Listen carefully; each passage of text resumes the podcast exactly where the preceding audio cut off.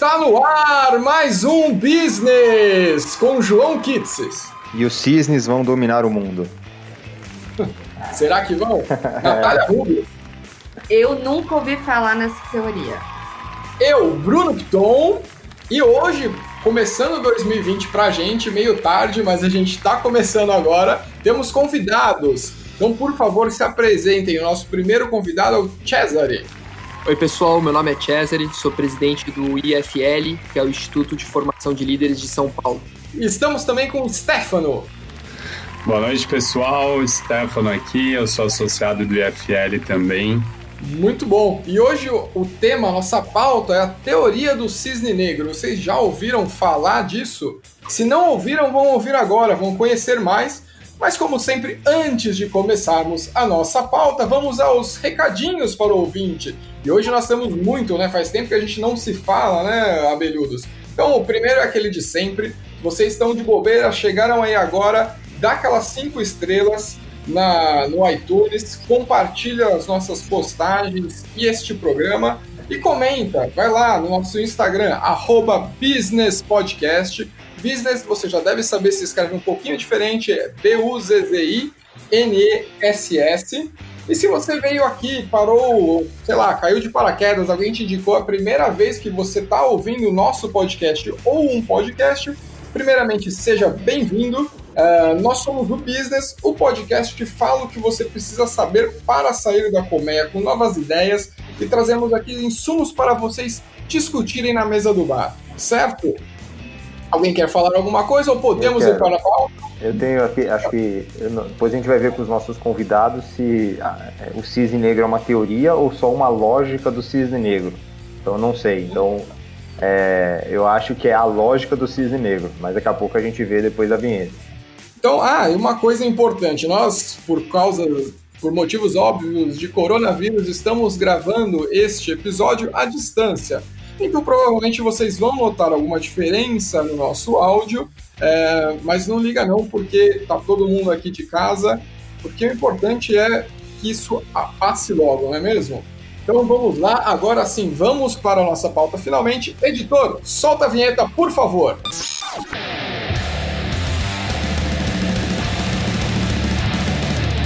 Business. Business. Business. Podcast que fala o que você precisa saber.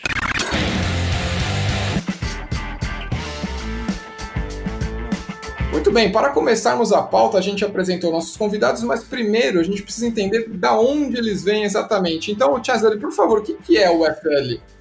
O IFL, o nome Instituto de Formação de Líderes, é um instituto cujo objetivo é formar jovens com potencial de liderança ou que já estejam em posições de liderança com o, os nossos valores da liberdade. A gente entende como vida, liberdade, propriedade privada e império da lei. O IFL tem uma série de atividades que os associados passam por um ciclo de formação estruturado, com leituras de livro, júris simulados e até podcasts agora. É, a gente faz alguns projetos como o Fórum Liberdade e Democracia, como por exemplo, a gente está indo agora para a sétima edição. Ano passado a gente teve duas mil pessoas presenciais, esse ano a gente vai ter em agosto, dia 28 de agosto. É, e além disso, a gente faz outros projetos como Aula Livre, Avante e o livro anual que todo ano a gente escreve com artigos dos próprios associados. E quem quiser mais informações do FL pode buscar em algum lugar, César? Quem precisar e tiver interesse de conhecer o IFL pode nos primeiro nos seguir nas nossas mídias sociais, então é, IFLSP no Instagram, e uh, pode mandar um e-mail também para iflsp.iflsp.org. A gente também está no LinkedIn como IFLSP. É, eu, eu, posso falar só um, um, rápido relato. Eu já fui membro do IFL, deixei de ser por razões de é, uma distância muito grande do trabalho e os locais de encontro. Mas é um projeto muito legal. Você que se interessa pelo tema de tema liberdade, é, eu não sei se eu posso falar liberdade ou liberalismo, mas assim é um grupo de, de jovens é muito, muito qualificado, com discussões super profundas. Então vale a pena para quem quer é, aprender novos, novos conceitos e botar a cabeça para oxigenar.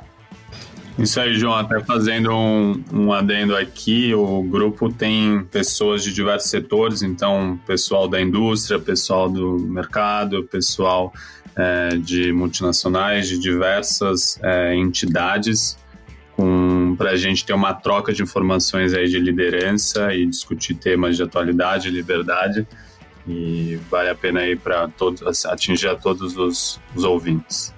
Bom, muito bem, então. Já deu para ver que os convidados eles são muito gabaritados, então vamos começar no, no assunto mesmo. Então o João uh, já falou, eu chamei de teoria do cisne negro, mas vocês podem explicar para a gente primeiro o que, que é isso? Bom, a teoria do cisne negro, eu acho que é mais importante é, começar falando sobre Nassim Taleb, que é um grande pensador hoje, na minha opinião, um dos maiores pensadores vivos, é, tanto de economia quanto de filosofia. E o livro aqui do Brasil é chamado de A Lógica do Cisne Negro, faz parte de toda uma obra dele que ele chama de Incerto, do qual também compõe outros livros como Antifrágil e A Pele em Jogo, Skin in the Game, que é um termo também super usado. O, a lógica do cisne, o Taleb, até voltando aqui, vale reforçar que ele é um pensador é, e que como ele gosta muito de falar, todos os, os, os a, a, ciência dele não foi desenvolvida na academia e depois ele quis implementar na prática, mas pelo contrário, ele começou a vida como um trader é, em mesas é, e desde dos anos 80 fazia muito, participava de trades, enfim, ele já participou de N situações de grandes crises, como a gente vai ver, situações onde ele definiu posteriormente como cisne negro, e tudo que ele aprendeu na vida dele como investidor, ele consolidou num, corpo de conhecimento que ele chama de incerto, e aí tem vários livros, e a lógica do cisne negro é um deles. A lógica do cisne negro aborda justamente a questão do que a gente já falou várias vezes do que é um cisne negro, né? Que são esses eventos extremos improváveis, no sentido de que é, são absolutamente desconhecidos a priori, não existe nenhuma maneira de você medi-los antes ou, ou avaliá-los ou, ou antecipá-los antes que eles aconteçam, e que são eventos que, ironicamente, olhando com hindsight, ou seja, olhando do futuro para o passado, eles parecem óbvios e até evidentes. É, então, dá um exemplo pra gente de um, de um cisne negro que apareceu. A gente tem alguns exemplos de cisne negros na história, então acho que a crise do petróleo é um deles, a crise de 2008 também, que inclusive é, o próprio Taleb ficou, é, teve a fama dele cresceu muito depois dessa ocasião. Ele já vinha escrevendo há muito tempo sobre isso, mas depois de 2008 até falaram que ele tinha previsto a crise de 2008, quando na verdade ele basicamente previu que poderia acontecer eventos do tipo. É, e agora também tem se falado muito sobre a questão do corona, né? Se é ou não é. O, o próprio Taleb comenta a respeito de grandes epidemias globais e ele coloca como um cisne branco, porque é previsível desde que você tenha aviões que você tenha livre circulação de pessoas no mundo. Mas apesar disso, acho que nos próximos é, anos a gente ainda vai ver outros exemplos que infelizmente ou felizmente para aqueles que estão preparados vão acontecer. É, eu acho legal o, a história do nome cisne negro. Né? Me corrija se eu estiver errado, Cesare. É, é, o termo foi criado porque é, em uma determinada região, se não me engano, da Austrália, só nascia cisne branco e ninguém sabia da existência de um cisne negro. E aí do nada apareceu um cisne negro que era totalmente inesperado, mas ele existia. Ele estava em algum momento ele iria aparecer e ele apareceu e foi uma situação totalmente inesperada. Então acho que é, resume bem o que, que é a lógica do cisne negro. Né? É, é mais ou menos por aí. Ou... Exatamente. O, na verdade, o cisne negro, é, o, ele existia na Austrália e todo o mundo ocidental, é, por só ter cisnes brancos na Europa, onde foi construída essa base de conhecimento, acreditava que não existia esse cisne. Só que bastou um cisne negro identificado na Austrália para que toda a teoria sobre cisnes só poderem ter pelagem branca cair por terra. Então é, por, é dessa metáfora que ele extrai, e aí eu também já puxo aqui o principal ponto que o, a obra ensina para a gente, que é a questão da ilusão de conhecimento. Né? A gente, como seres humanos, tem a impressão de que o que a gente conhece é tudo e que o, a gente não tem muita consciência do que não sabe e se você não tem uma humildade de saber que tem muitas coisas que você não sabe, você pode, como diria Warren Buffett, estar nadando pelado. É, o, uma história que eu estudando para a pauta, né, e, e, lendo o livro dele, acho que ele cita uma história do Peru. Acho uma história bem engraçada que relata bem a, o que é o cisne negro, que acho que tinha um peru que ficava todo, ele tinha um apreço pelos seres humanos, que os seres humanos sempre davam comida para ele, ele vivia super bem. Pô, os seres humanos me adoram, eu confio neles, eu gosto deles. E aí passou o primeiro ano, ele ficava comendo, os seres humanos tudo, dando tudo de melhor para ele, o segundo ano também. Chegou no terceiro ano, dia de ação de graças, o ciclo do peru era de três anos, o ser humano pegou ele, cortou a, cortou a cabeça do peru, matou o peru e assou para servir na, em, no dia de ação de graças. E isso é um pouco a lógica, explica um pouco o conceito da loja, lógica do cine negro de quem está vivendo, né? Do, aqui do nosso caso do ser humano, né? Com certeza, João. E, inclusive o Perus é como o, o Taleb nesse livro chama o que depois ele veio a chamar dos fragilistas, né? Que são as pessoas que têm a ilusão do conhecimento até o momento que chega o Natal e é servido como a ceia. É, e, e, e, aí, passando uma pergunta para você: é, o cisne negro é necessariamente um, é um conceito sempre negativo? Ou o cisne negro ele pode ser de alguma maneira positivo? Então, as inovações que a gente vê pelo mundo também podem ser consideradas em determinado momento um cisne negro? Isso é uma boa pergunta. Inclusive, a Taleb posiciona de uma maneira bem humana em dizer que ele não gosta também do cisne negro. Então, é, nenhum homem fica confortável na situação, mas ela é uma realidade, não tem como fugir dela, não tem como brigar com a realidade, principalmente a gente falando aí no mundo de negócios. Então, o que ele nos ensina, é, e tem aí uma série de, de métodos e outros métodos também que a gente pode aprender em como lidar com essas situações. Mais do que negar a existência dele, a gente tem que aprender a lidar nesse contexto. Entendi. E Bruno, você sabia, Bruno e Natália, que, pelo menos pela teoria do Taleb do que eu li, a raça humana só existe da maneira que é por ela ser um próprio cisne negro, né? Ela seria, no contexto histórico, desde as formações do, do, do mundo, o ser humano por si só pode ser considerado um cisne negro. Então, todos nós somos um pouco cisne negro aí. Não, eu fico ouvindo vocês, até lendo um pouco da pauta, sempre parece que são, assim, grandes momentos, né? Não é pouca coisa, né? Tem que ser uma coisa, assim, que muda muito a história. E é isso que eu também queria confirmar, se tem que ser realmente esses grandes eventos, ou se de repente já se popularizou mais e nesse mundo de startups e dá para aplicar ou tem que ser assim? Qual que é o critério para ser, sabe, um cisne? Eu tento falar cisne porque eu falo cisnei. Aí, aí complica também. então não pode saber o que rima, né? Porque até agora eu não sei o que rima, rima com o cisne. É. Não, é muito difícil. Eu fico toda é o trava-língua aqui, então qualquer coisa o cisne tá, tá valendo também. Aí respondendo a sua pergunta, o, o Taleb comenta e é muito interessante que ele fala a história acontece em pulos.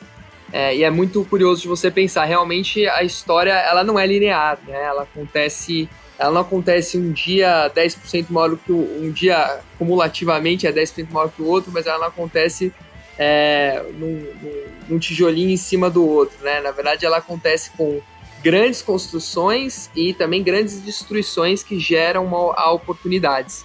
E aí acho que no mundo de startups você, por exemplo, olhando talvez o mercado de tecnologia que é o mais é, onde isso aparece mais forte, você tem a, todo o contexto de inovação disruptiva, é, que também é, muito, tem, muito, tem muitos paralelos aí com a questão do cisne, é, e propriamente dita a vida do, da startup, né? Porque se você olha é, no, na média, né, a probabilidade de uma startup dar certo é nula, né? O empreendedor ele é um herói, porque se ele for olhar a estatística para empreender, ele provavelmente não empreenderia, mas ele tem algo tão forte dentro da natureza dele que impede ele de acreditar que ele é o, a média, né? Ele, ele tá sempre no 0,01% que pode ter um grande sucesso como os grandes exemplos que a gente tem hoje em dia e que sempre vai existir enquanto houver capitalismo. Jézer, bom ponto, até complementando, né? Eu acompanho bastante esse mercado de tecnologia com a fintech que a gente tem.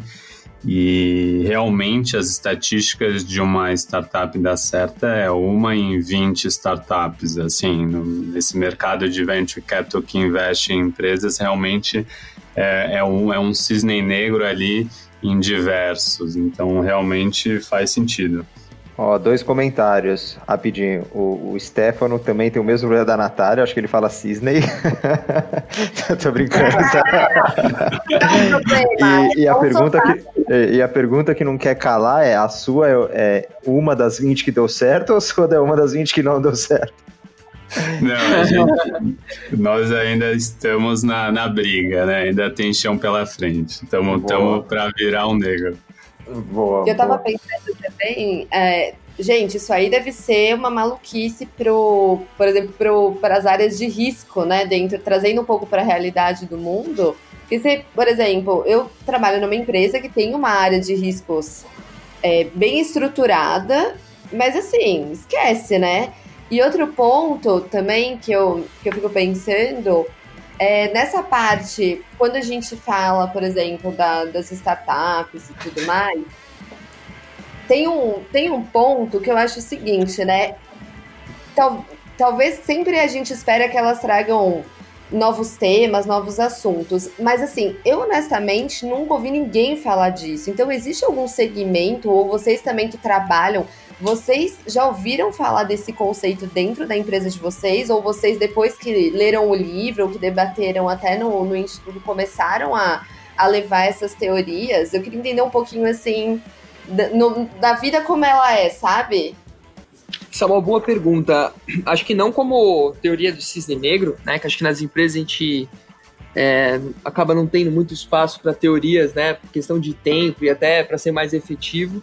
Mas acho que em desenvolvimento de produto, você, principalmente tecnologia, você tem muito essa questão do que você não sabe, né? E aí você tem toda uma base aí de metodologia desenvolvida em como você ampliar o escopo do que você, como gerente de produto, conhece para saber o que precisa, precisa ou não ser desenvolvido. Então, acho que tem um paralelo. Tudo que envolve alto risco é, e um mundo desconhecido e tudo que envolve também um certo empirismo, ou seja, você ter tentativa e erro, você consegue ter algum aprendizado que vem da, da teoria do Taleb. É, eu, eu acho interessante também, se a gente colocar, que, bom, a princípio a gente já meio que estabeleceu que o cisne negro ele não é previsível. Se ele fosse previsível, ele não seria um cisne negro, né? Uh, e eventualmente a gente pode ter uns problemas de mercado por falta ou por conta justamente dessa imprevisibilidade. Ó, consegui falar, tava até com medo de falar essa palavra, mas saiu. É...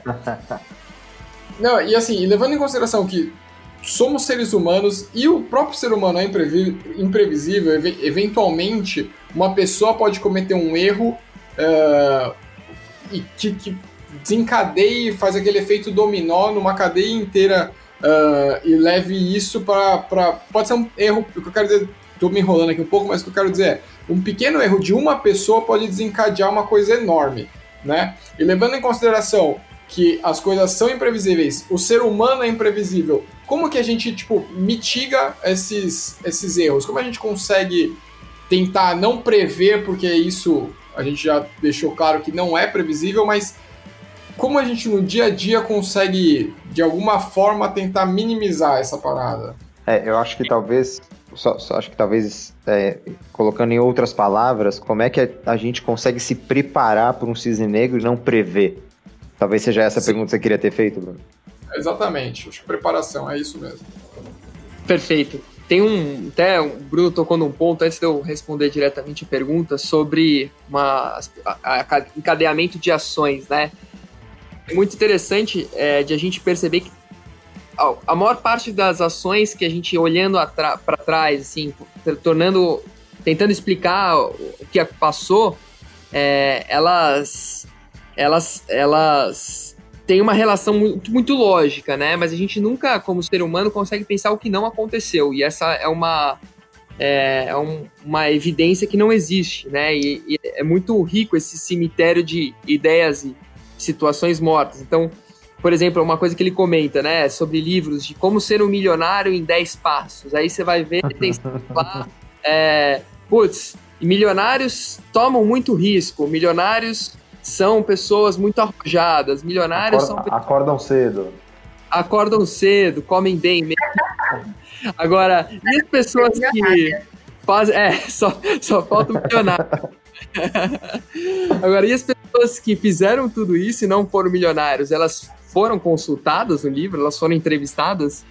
Ah, esse, é, esse, é, um ótimo ponto, cara. Eu, eu, eu lembro que também estudando para pauta, eu vi a história do. Putz, a gente só tem case de sucesso, né? Não tem case de falhas, né? E de repente seria interessante a gente começar a estabelecer cases de falha pra gente ver onde as pessoas erram também, né? É, ó, uma puta ideia de negócio. O Flávio Augusto tem o meu sucesso.com, a gente vai abrir o meu insucesso.com. cagada.com. Vai parecer que a gente tem birra do Flávio Augusto, não é isso. Não, é que ele não quis patrocinar a gente. É. é mas, mas eu acho que é isso mesmo. Eu acho que ele até comenta no livro, se eu não me engano, você me corrija se eu estiver errado, que o ser humano tende a projetar o futuro com o que aconteceu no passado.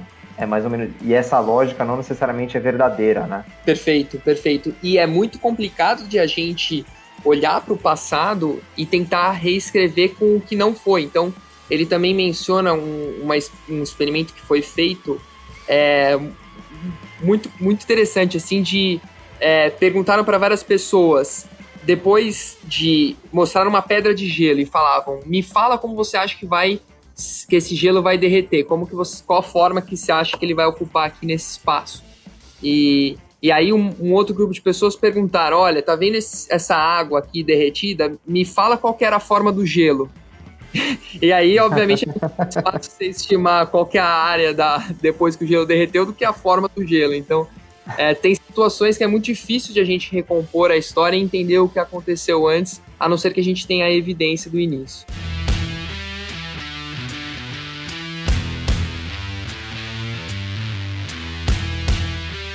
Bom, acho que a gente estabeleceu bem o conceito, espero que tenha ficado claro para todos o que, que é o cisne negro, né?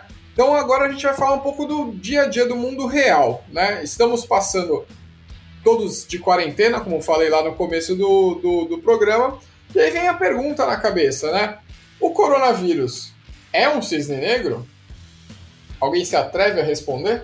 Se é ou não é, eu já respondo, mas que gerou uma polêmica, isso gerou, porque veio muita gente na hora falando, pessoal, a gente estava falando, era um cisne negro, o cisne negro vinha, e o próprio ele já tinha falado que não eram. Aliás, ele menciona no livro é, a situação de uma grande epidemia. Obviamente, ele não conseguiria antecipar essa ou quando ou qual que seria, né? Mas ele já comentava que uma grande epidemia global, inclusive até uma referência que o, vocês comentaram recentemente sobre aquela palestra TED de 2015 do Bill Gates, é, que já era previsível que existiria um, uma, grande, uma grande epidemia que seria é, sim, ao menos tão difundida como a que a gente está vendo hoje, porque a gente não não tá não estava preparado para ela e, e à medida que a gente não está preparado, ele tem um impacto gigantesco que não é só na saúde das pessoas, que é super importante, mas claro que também na economia e nos negócios. E aí me corrija se eu estiver errado,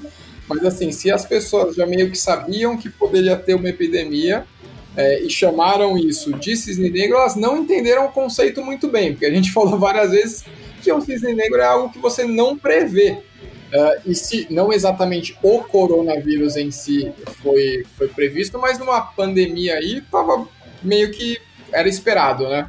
É um bom ponto até, Bruno, porque se você não prevê, né, e quando o Bill Gates comentou que o mundo não estava preparado, né, as, as empresas não tinham protocolo de contingência e não tinham os, os próprios governos, não tinham planos né, para conseguir atender uma alta demanda de saúde, pois acho que estava claro aí que, que não tinha esse essa que não estávamos preparados. Então será, então tinha uma ciência que podia acontecer, né?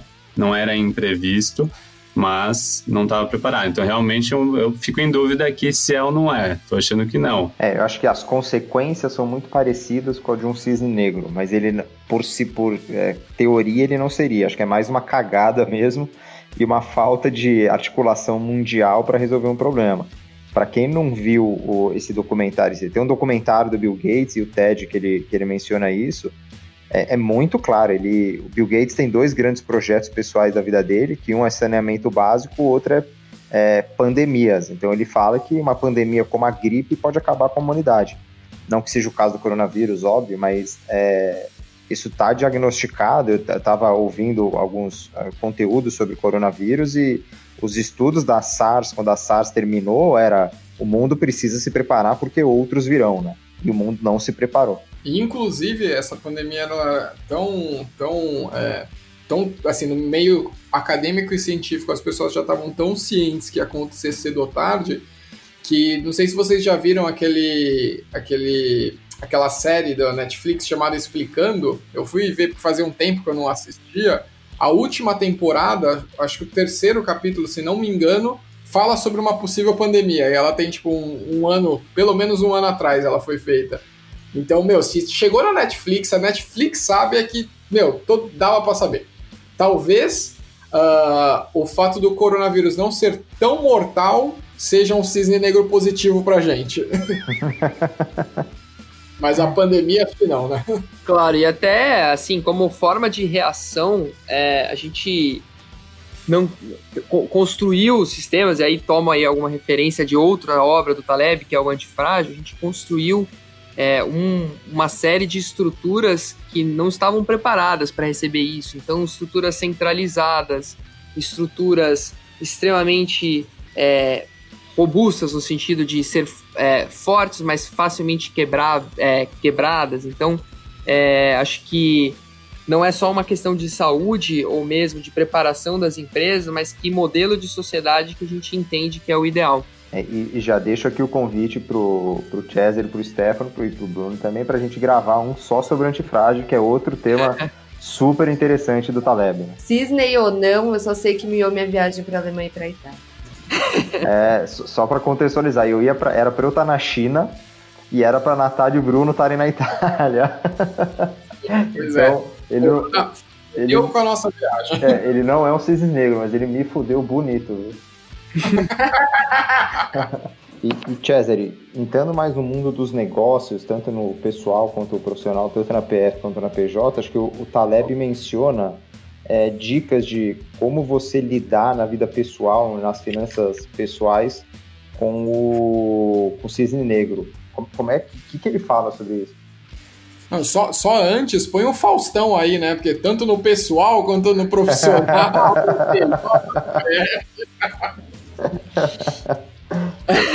Bom, João, é, te respondendo aqui, a questão principal do cisne negro, que tem a ver com o aleatório na nossa vida, é como lidar com um futuro que é impossível de se conhecer.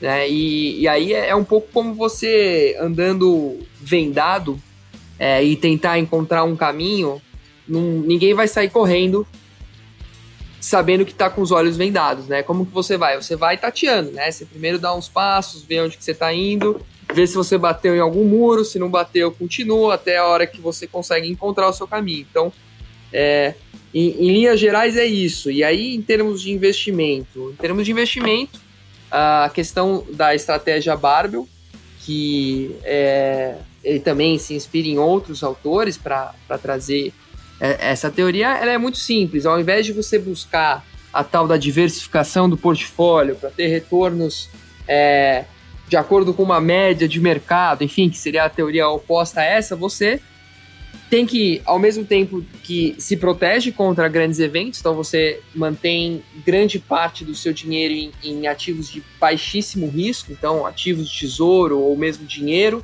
é 80% nisso, 80%, 90% nisso, e o restante você investe no, em ativos que vai te dar o máximo de opcionalidade possível. Então, opções de ação, venture capital, para alguns, Bitcoin. Não que Bitcoin tenha sido muito bom nesse momento, mas você tem N para compensar, e aí não é um portfólio diversificado, é um portfólio contrabalanceado. E Barbell, porque Barbell é como se fosse um. Imagina um peso da academia que você tem aí uma, uma, uma barra reta e os extremos bem ocupados. Então, é um pouco essa metáfora para investimentos.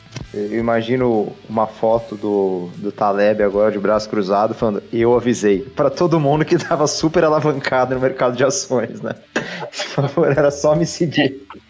E aliás, é, a alavancagem é, é, é, é, justamente o oposto, né? Porque na alavancagem você fica vulnerável a grandes eventos como esses. Aí você tem N exemplos de que quando você está alavancado, você está exposto negativamente a, ao, ao, potencial cisne negro, né? É, legal. E, e indo para a lógica um pouco mais empreendedora e mundo dos negócios, né? O é, que, que ele fala um pouco sobre é, como se preparar para isso? É, tem, tem fórmula para se preparar para um cisne negro? Não? O que, que, que, vocês podem comentar com a gente? Até o Stefano, a vida dele como empreendedor, o que, que, que você vê no mundo, no mundo empreendedor? Ó, oh, João, acho que realmente é, não é esperado, mas até pegando o gap do que a gente comentou das startups, né, das empresas de tecnologia, acabam por, por natureza sempre tendo um plano A, B e C, né, principalmente nesse mercado aí que a gente sabe que são poucas que, que vão para frente. Agora, realmente eu vejo essa como a maior mitigante aí, as empresas terem o, sempre o seu best case, seu base case, seu worst case, né? Palavra, seu, seu cenário de sucesso, cenário base e o cenário pior. E nesse cenário pior, sempre modelar é, uma adaptação, né, que é o que agora as empresas brasileiras precisam fazer rápido. Não são todas, né? O brasileiro empreendedor ele não tem muito essa cabeça de sempre pensar em três cenários, né? Agora tá esse desafio. As empresas, eu diria que mais startups, empresas de tecnologia que já sabem que é que não é fácil, né, navegar. Não que as outras não saibam, mas que tem um, um desafio às vezes para disruptar e quebram muitas, é, preparam-se com esse plano C, né? Esse plano de estar tá tudo errado. E nesse plano modelar aí ações de redução de custo, ações de, de uma captação, ações de adaptar né, o, o, seu produto, né? Como é que vamos pegar até o gap aí das empresas que né, restaurantes que não tinham delivery, o produto dele não, não tinha delivery. Como é que ele fez? Ele teve que rapidamente se adaptar, né? Criar aí uma cozinha adaptar, ver se tinha alguma logística essa para atender uma demanda e mudar um pouco o produto, além de demitir, se for o caso, né, evitar muitas vezes, mas se chegar num extremo não tem muita saída, né, ou a, numa crise a, a, chance de você aumentar a sua receita, ainda mais na, nessa crise que a gente está no meio aqui, corona, que não tem demanda, você não tem outra maneira a não ser reduzir seus gastos, né? Como se você olhasse um delta, aí seu delta tem que ser positivo. Seu delta é a diferença da sua receita e dos seus gastos. Se a receita não tem, não vem, você vai ter que reduzir seus gastos o, o máximo, né? E o Stefano falou um item do restaurante, eu tava vendo uma coisa interessante, né? Porque o restaurante ele ganha no refrigerante e na sobremesa que são coisas que dificilmente a galera pede no delivery. Então, Muito assim. Ótimo ponto. Não é? Então eu, eu fiquei pensando assim, que por mais às vezes também se você, claro, você se reinventa, tem coisas que você vai ter que mudar o comportamento do ser humano, e aí é, leva tempo, né? Então é bem administrar mesmo. É, nesse ponto acho que até entra um pouco, né, Tia, você comentar sobre é, linka muito o cisne negro nesse momento de crise com esse segundo tema do, do Taleb do antifrágil, né? Porque uma vez tendo essa pancada num cisne negro relacionado a uma crise, tem essa questão das empresas serem frágeis ou antifrágeis, né? Para passar por isso. O que você acha? Com certeza. Inclusive o setor de restaurante é, infelizmente, um, um dos setores, é, uma das empresas um dos negócios mais frágeis, né, no sentido talebiano mesmo, porque é um dos mais sujeitos a, a qualquer variabilidade, né? Ele, ele sofre muito com quando você tem uma grande variabilidade, né? E, e aí o que é interessante de comentar, apesar do, do, do empreendedor estar numa posição frágil, o setor é muito antifrágil, né? Aqui já explorando alguns conceitos que a gente não comentou, mas porque restaurante é um negócio que sempre vai ter, né? A gente sempre vai ter que comer uma comida e eu acho que é, a não ser que a gente pense em robôs servindo ou drones entregando, é, a comida sempre vai existir. E algum, de alguma forma esse é um, é um, é um negócio, é uma demanda a ser cumprida. É, sabe quando você percebe quando a pessoa ficou importante? Quando você tem, quando você cria o termo talebiano. É, isso significa que o cara virou importante. Eu nunca ouvi ninguém me chamar assim, não. Segundo o que o João falou, a teoria joãoniana, então o cara, o cara virou importante. É, e o, mas brincadeiras à parte, o Taleb fala um ponto que é muito, é, ele é muito polêmico, porque hoje todas as empresas que a gente, é, que, que, eu, que eu tenho contato, a empresa que eu trabalho, o grupo que eu trabalho, é sempre assim, planejamento, planejamento, estratégia, planejamento, planejamento, planejamento. O que, que a gente vai ser daqui cinco anos, a gente vai morrer, se a gente não se reinventar, como é que vai ser daqui 10, 15 anos, e o Taleb fala um pouco o contrário, né, pelo menos do, do que eu estudei, me corrija se estiver errado cara, não adianta se planejar tanto assim, não. É, é, é muito mais é, viver o curto prazo, inovação, se reinventar, mas não adianta você fazer esse plano tanto para o futuro, porque é, você está você tá de novo pegando o passado e jogando para o futuro. É isso mesmo, não? Claro, na verdade ele, ele tem uma, uma, uma origem é, filosófica do, do empirismo, né? Do, do que funciona. Então, aquilo que é bom é aquilo que funciona.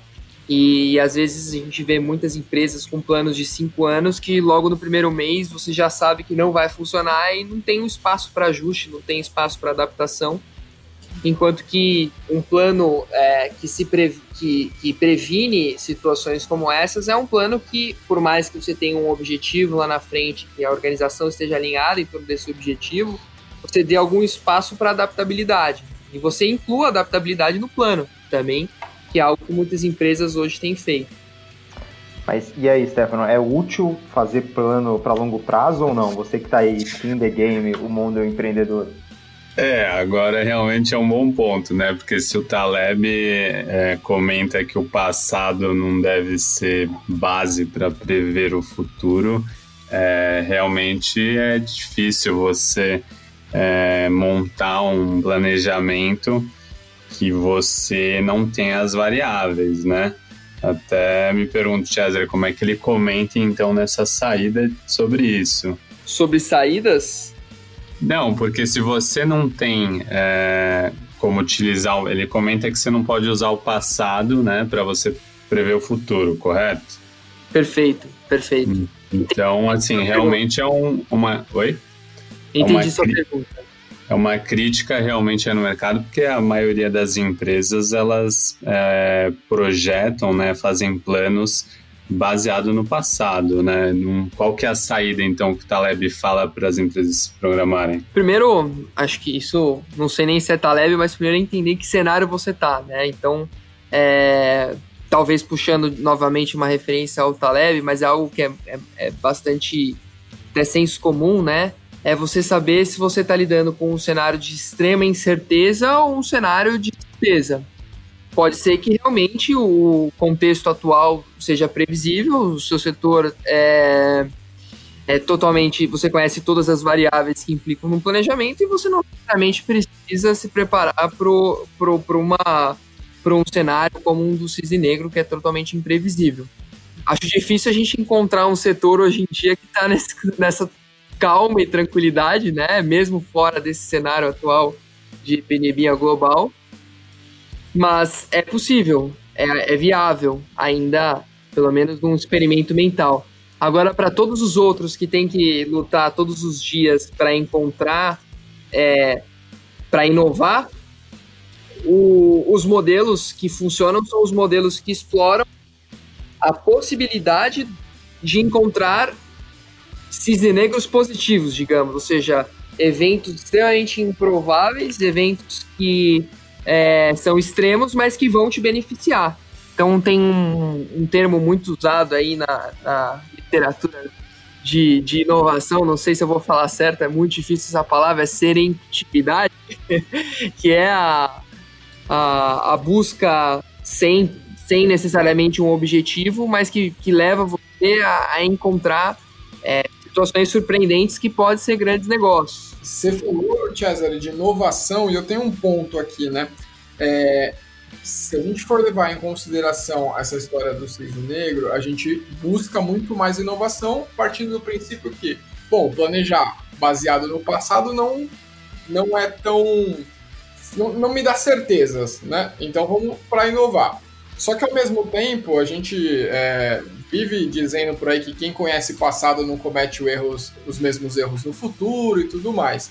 É, e aí são duas perguntas. A primeira é: bom, então beleza, a gente tem que inovar a todo momento, mesmo correndo o risco de errar lá para frente, que talvez seja essa história que hoje em dia também está muito em voga do fail fast, né?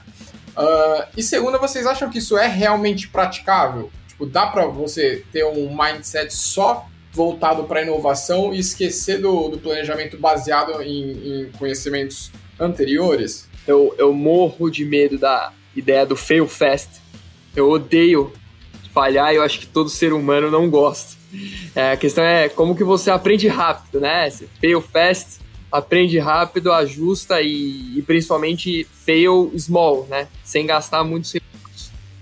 Eu acho que esse é um pouco do caminho quando a gente fala em inovação. Agora, retomando um ponto aqui em relação a setores extremamente sólidos e, e previsíveis, até te respondendo, Bruno, é, não sei se ficou claro, mas eu, eu desconheço um setor onde a gente consegue, hoje em dia, afirmar é, que não deve, ao menos, se, se precaver e planejar uma eventualidade no nível cisne negro no seu setor. Então, qualquer planejamento que não inclua isso, é, acho que hoje é frágil. Inclusive, até para mencionar de novo aqui o grande Taleb, Talebiano, é, numa reportagem recente comentando sobre portfólios, ele comentou que se você não tem é, defesa a esse tipo de risco hoje no seu portfólio, você não tem um portfólio. E eu acho que é um pouco isso para planejamento de empresa. Se você não prevê eventos extremos e possibilidade de você se aproveitar de grandes inovações não previstas, você talvez não tenha um plano. É, ele, ele até cita, né? Você viver no extremistrão ou no meio mediocristão, né? Exato, exato. E aí acho difícil uma empresa. O, o mediocristão são variáveis que, que, que, tendem a uma média. Então, se a gente for pegar aqui, a gente não está junto no mesmo, numa mesma sala nesse momento, mas se a gente fosse medir aqui as, as alturas de todos, provavelmente estaria em torno de uma certa média. Duvido que alguém aqui tenha dois metros e meio de altura e, e, e também é verdade. Então a gente vai estar em torno de uma média. Você tem outras variáveis que são assim. E o extremo extrão, que envolve variáveis como, por exemplo, dinheiro, riqueza, é, distribuições de ganho de portfólio, é, empresas que têm um retorno de 100 vezes ou mais, enfim, variáveis que são é, extremamente não lineares. É, é, esse, esse é o, o escopo de trabalho tanto do, da, do, do modelo de um, de um cisne negro quanto é, num cenário onde você tem possibilidade de ter a tal da, da convexidade positiva ou negativa também. Ou seja, você poder explorar grandes eventos extremos. Agora, até fazendo uma provocação aqui, vocês, que, que, qual que é a visão de vocês sobre o brasileiro, o microempreendedor, né, que, que muitas vezes não tem acesso a essa educação, muito menos conhecer aí os conceitos de cisne negro, do Taleb. Qual é a percepção de vocês para eles é, essa informação, essa, esse preparativo chegar né, no, no pequeno microempreendedor? Eu, eu acho que talvez o micro, é, e aí eu vou, vou bem, bem para quem realmente não, não tem acesso ao teórico, é, às vezes o cara ele faz ali na prática uma teoria que ele nem sabe que é uma teoria, entendeu? Às vezes o cara ele se planeja da forma dele, sem usar, sei lá, um business model canvas, Uh, ele nem sabe o que é isso e ele faz um sem saber, sabe? Eu acho que isso acontece muito. É, obviamente que é na gambiarra, é no, no, jeitinho, bem, bem jeitinho brasileiro mesmo.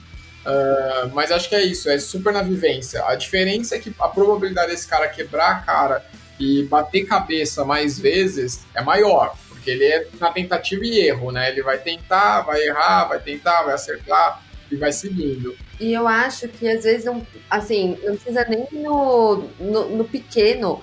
Eu tô pensando, por exemplo, nas empresas que eu trabalhei e nunca se falou disso, né? Ou com o nome correto ou sem o nome correto, é, nenhum momento parou para falar, ou pelo menos com esse viés, sabe, de vir um, um, grande acontecimento a cada X tempos. Na verdade, se fala muito assim, ah, faz a, as análises, as a, ameaças e tudo mais. E eu fico pensando realmente, assim, que para difundir esses conceitos, e é, e é muito bacana, é, até eu vejo uma resistência desses pequenos comércios ou, ou médio varejistas é, ninguém consegue traduzir muito bem, porque eles são também cheios de dono, cheios de verdades, né? Então eu, eu estive próxima um tempo do Sebrae e ouvi o quanto que eles também não conseguem. Não sei se vocês já tiveram algum tipo de experiência com eles. É, sempre parece muito beabá. E mesmo assim eles não conseguem estar próximos desses caras. E seria, vai, um, um oficial que poderia levar essas informações, trazer mais conhecimento para esse público. E não sei se é uma resistência ou se ainda não acharam até a metodologia certa para falar com esses caras. Mas eu acho que é, é, é bem difícil, assim. É, então, eu acho que justamente essa, essa, essa cabeça de startup, vamos dizer assim, esse, esse modelo, que, essa onda que a gente vê há alguns anos acontecendo, é isso. As grandes empresas, empresas que hoje estão estabelecidas, que são aqueles, uh, aqueles mercados, principalmente os mercados mais antigos, eles trabalham baseado na, na, nessa lei de, pô, vamos ver o que deu certo e vamos continuar fazendo. Até que vem uma startup aí com uma mente mais aberta, buscando inovação, e mesmo sem saber de cisne negro ou, ou nada do tipo, é, tenta buscar uma coisa diferente, né? Uh, e ainda mais, vou além. Uh, a gente teve, antes de, de Corona, não sei se vocês lembram, a gente teve há bem pouco tempo uma iminente terceira guerra mundial, né? Com uma discussão entre Trump e o maluco lá da, da China, que eu nunca consigo falar o nome dele. É, e tudo bem, não aconteceu nada, mas poderia ter acontecido. E eu não vi ninguém se preparando. Todo mundo falando, putz, pode ter essa guerra, pode não ter a guerra, mas ninguém fez nada, né? Uh, e aí poderia ter tido, e aí, qual, o, que, o que, que se faz? E para mim, voltando um pouquinho no assunto do coronavírus, é a mesma coisa. As pessoas, todo mundo sabia que uma pandemia estava para eclodir e ninguém fez nada, né? É, eu acho que sempre vai ter um meio termo. Acho que as pessoas precisam viver. É, muitas pessoas vão viver no extremistrão, muitas pessoas vão viver no meio de cristão. É, e, e, ok, o mundo vai evoluir assim, é, mas como preparar o micro e pequeno empreendedor, acho que é uma, uma, situação muito difícil. Acho que só tem uma forma que é investir em educação. Então, é, movimentos como o de vocês, como o Sebrae, como é, passar esse conteúdo, que é um conteúdo muito novo ainda, né? Então, acho que é um conteúdo ainda pouco difundido no mundo. Até se me permite, algo que um pequeno microempreendedor, é, muitos já fazem isso, mas que é algo que até na própria teoria dá para você buscar alguma referência e que tem muita implementabilidade, né? Muita aplicabilidade, algo que é, é muito assim, é senso comum, é ter poupança, né? Porque à medida que o pequeno empreendedor constrói uma poupança que não está é, na, óbvio, na medida do possível, a gente sabe que nem sempre é, é viável, dadas as condições extremamente adversas de fazer negócio aqui no Brasil, mas na medida do possível, ter uma poupança é algo que te previne para um cenário de grande estabilidade, né? Se você tiver três, quatro, cinco meses aí de de um, de um, de um, de um porquinho que você engordou aí ao longo do tempo, é algo que, independente do que venha acontecer, seja uma terceira guerra, seja uma grande epidemia, você consegue pelo menos ter um certo fôlego e esperar até que a situação volte ao normal. É um, é um bom exemplo. Acho que também fazer seguro é uma forma de se prevenir contra o cisne negro, né? Então, ter um estoque, reserva. Então, esse tipo de coisa são é, acho que são formas de, obviamente você não se previne nunca 100%, mas você vai criando prevenções a um eventual, uma, um eventual catástrofe, um eventual cisne negro negativo. Claro, e com o contrário também é verdade, né? O, o, crédito ele é muito positivo para você expandir negócio, mas ele também te coloca numa situação de cada vez mais risco, né? Então você é sempre muito cauteloso é, quando for a isso. Aí o Stefano pode, é, se ele tivesse meu lado aqui, talvez me desse um, vai me dar uma porrada, mas acho que é uma situação que, obviamente, todos precisam, faz parte dos negócios, não tenho nada contra, não é esse meu ponto. Meu ponto é que, na medida que o empreendedor, pequeno empreendedor, conseguir poupar e ser cauteloso e sim tomar empréstimo, mas sempre considerando a possibilidade de ficar sem nenhum faturamento durante X tempo, aí ele consegue se prevenir com o cisne negro e aí ele está preparado para qualquer situação que venha no seu caminho.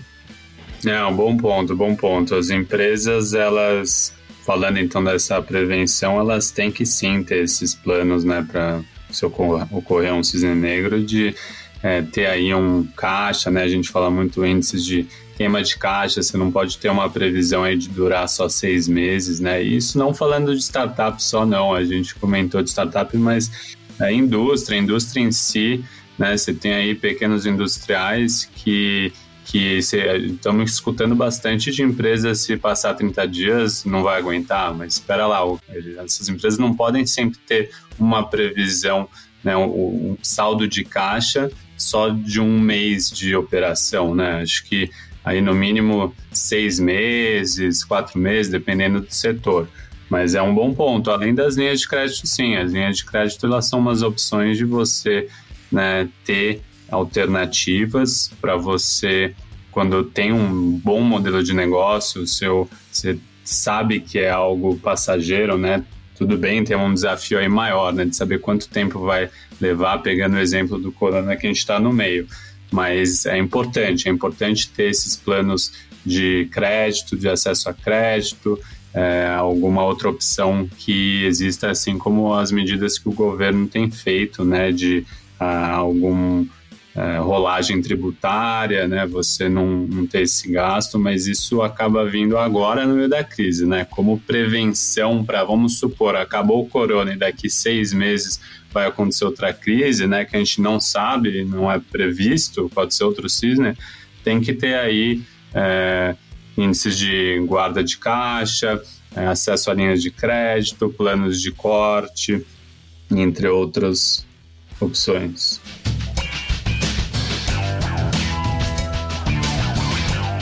Bom, a gente já começa agora a se encaminhar para o final, mas vamos fazer um resumão, né? A gente sabe que o assunto é denso, então vamos colocar aqui, vamos tentar fazer o quê? Acho que cinco, cinco tópicos, um top 5 de mensagens finais aqui para a gente resumir nossa conversa? Vamos lá, baita desafio. Acho que eu começaria falando que, uh, bom, você não sabe o que você não sabe, né? Isso eu falo também de mim, eu não sei o que eu não sei. Ah, sim, esse é muito bom. Dado isso como. Esse é o ponto número um. Então, assuma a, a ignorância salutar. Né? E o ponto número dois é: ok, é, como a gente tem que agir, viver no mundo, como que a gente lida com isso? E aí uh, a gente lida aumentando nossas probabilidades de estando certo sem saber ou saber cada vez mais, né? E aí existem N formas de você fazer isso, as que a gente comentou aqui hoje tem a ver com inovação, então você está mais aberto à inovação. É, a sua empresa incluir planos que envolvam é, o acaso no seu plano, você tem uma estratégia de investimento pessoal que inclua a possibilidade de eventos é, como o do Cisne Negro, que é o terceiro ponto. Então, o terceiro ponto aqui, eventos extremos, improváveis, que quando a gente olha para o passado são óbvios, eles acontecem, eles estão aí, então a gente tem que aprender a lidar com eles. E aí, finalmente, acho que as implicações de tudo isso é, como sociedade, a gente construir uh, tanto para a situação que hoje a gente está vivendo, quanto num futuro, de, num futuro próximo, é, quando tudo isso passar, de como a gente constrói uma sociedade com estruturas cada vez mais é, preparadas para lidar com, com o imprevisível e como a gente faz com que os, os empreendedores estejam preparados também para é, sobreviver a essas situações e, acima de tudo, aproveitar delas de uma maneira positiva e, eventualmente, até lucrar com elas. É, posso fazer um complemento? Posso fazer um complemento? É, não. não aquele. é, tome muito cuidado com as histórias de empreendedores de sucesso. É, a gente falou muito nesse programa que a gente não, não olha os quantos fracassos tiveram, quanto duro foi chegar lá, e a história bonitinha nunca é a história real. Então a gente gosta de trazer conteúdo real nesse programa, a gente não gosta de trazer esse, o, o lado bom de empreender, aí sim a realidade de como as coisas são. Então, é, acho que ele ensina um pouco disso também, né? Não olhe isso como. É, não analise esses livros de autoajuda empreendedoras como a verdade. Perfeito, João. Excelente ponto. E aí, bom, nós do IFL, a gente tem feito um, um trabalho aqui, é, inclusive agradeço a parceria com, com vocês, acho excelente experiência aqui. Nossa, nosso primeiro podcast, vocês participando desse momento histórico para nós. Gostaria de deixar um recado aqui para quem estiver ouvindo, é, de, enfim, ver o Fórum Liberdade e Democracia. 2020 vai ser em 28 de agosto. Entrar no site lá, fórumsp.org e acompanhar e estar tá com a gente. A gente sempre tem produzido esse e outros conteúdos e eu espero em um futuro próximo a gente fazer aqui a sequência desse podcast. Complementando também, o IFL todo ano lança é, livro, um livro é, sobre um pequeno passo para a liberdade. E nesse livro a gente coloca aí artigos e discussões é, dos diversos setores, cada livro, cada ano com um tema e, e também acessível aí em todas as livrarias. Muito bom, já ia mesmo encerrar, encaminhar para o final e deixar um espaço para vocês falarem, mas acho que ficou tudo bem claro. É, antes de acabar, eu queria deixar um recado também para os nossos abelhudos. Como eu falei, faz tempo que a gente não gravava, estamos voltando aqui depois de umas férias bem grandes uh, e um pouquinho forçadas também por conta de corona, chuvas de São Paulo e tudo mais. É, então, como sempre, a gente sempre pede para vocês entrarem nas nossas redes, deixarem lá comentários. Inclusive, agora vão lá, falam que vocês sentiram saudades para a gente ficar feliz e continuar com o projeto. É, e um recado importante é que vocês já conhecem o nosso quadro Melzinho na Chupeta. É, a gente vai mudar ele de formato. A gente não vai fazer mais no podcast. A gente quer que vocês vão para o nosso Instagram, já falei, mas vou repetir, o Business Podcast, B-U-Z-Z-I-N-E-S-S. É, vão lá, porque agora os nossos melzinhos na chupeta, as nossas indicações vão estar lá nos nossos stories, que depois vão ir para os destaques. E antes de encerrar, a gente quer agradecer a participação de vocês, é claro, do Cesar e do Stefano. Muito obrigado. A gente por... agradece por participar aí. É, com certeza enriqueceu muito a nossa discussão. E se quiserem achar vocês, sei lá, vocês querem deixar alguma rede social, além dos recados que vocês já passaram? Obrigado a você também, Bruno. Bruno, muito obrigado. Reforçando aqui o, o fórum e também as redes de FLSP, Instagram, LinkedIn. É, vamos manter o contato aí com vocês. E, de novo, muito obrigado por esse podcast junto, foi excelente. Bom, então vamos lá, é isso aí. Uh, primeiro business de 2020 chegando ao fim. Uh, vão lá, já falei, vou repetir porque vou ser chato mesmo. Eu quero que vocês entrem no Instagram. Nossos convidados também vão deixar melzinho na chupeta lá. Muito obrigado, até o próximo programa e tchau!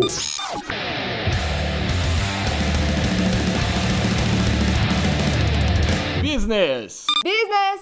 Business! O podcast que fala o que você precisa saber.